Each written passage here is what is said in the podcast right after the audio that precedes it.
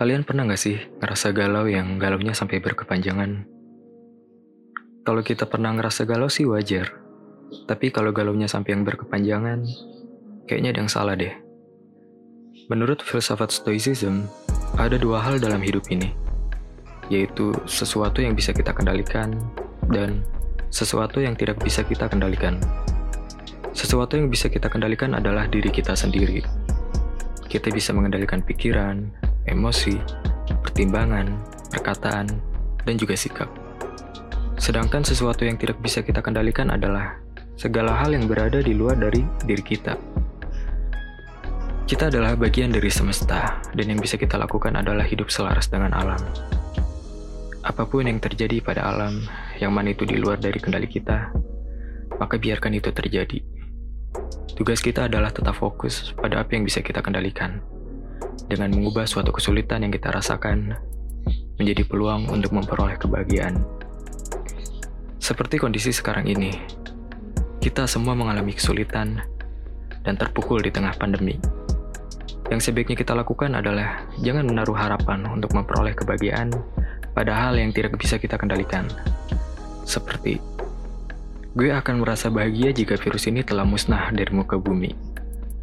Pertanyaannya adalah, kapan virus itu hilang? Kita bisa nggak mengendalikan virus itu agar cepat musnah? Kalau virus itu nggak hilang-hilang, berarti kita nggak bahagia-bahagia dong. Kenapa nggak kita tempatkan kebahagiaan itu pada hal yang bisa kita kendalikan? Seperti tetap menjaga diri agar tidak terpapar virus, dan melakukan hal yang kita suka untuk memperoleh kebahagiaan.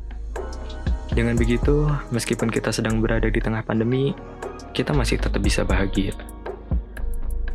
Dan jangan berekspektasi lebih sama pacar lo, karena dia adalah suatu hal yang tidak bisa lo kendalikan. Dan bisa aja suatu saat dia pergi ninggalin lo, entah karena ajal atau berbeda pandangan. Dan lo gak bisa mengendalikan kepergiannya. Yang lo bisa adalah menerima. Menerima bahwa dia memang suatu hal yang tidak bisa lo kendalikan.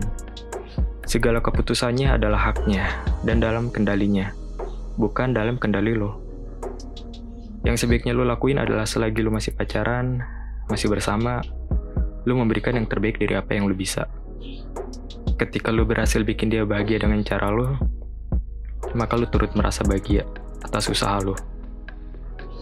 Dan jika sewaktu-waktu dia pergi, lo mungkin sedih, galau, tapi lo gak terpukul banget.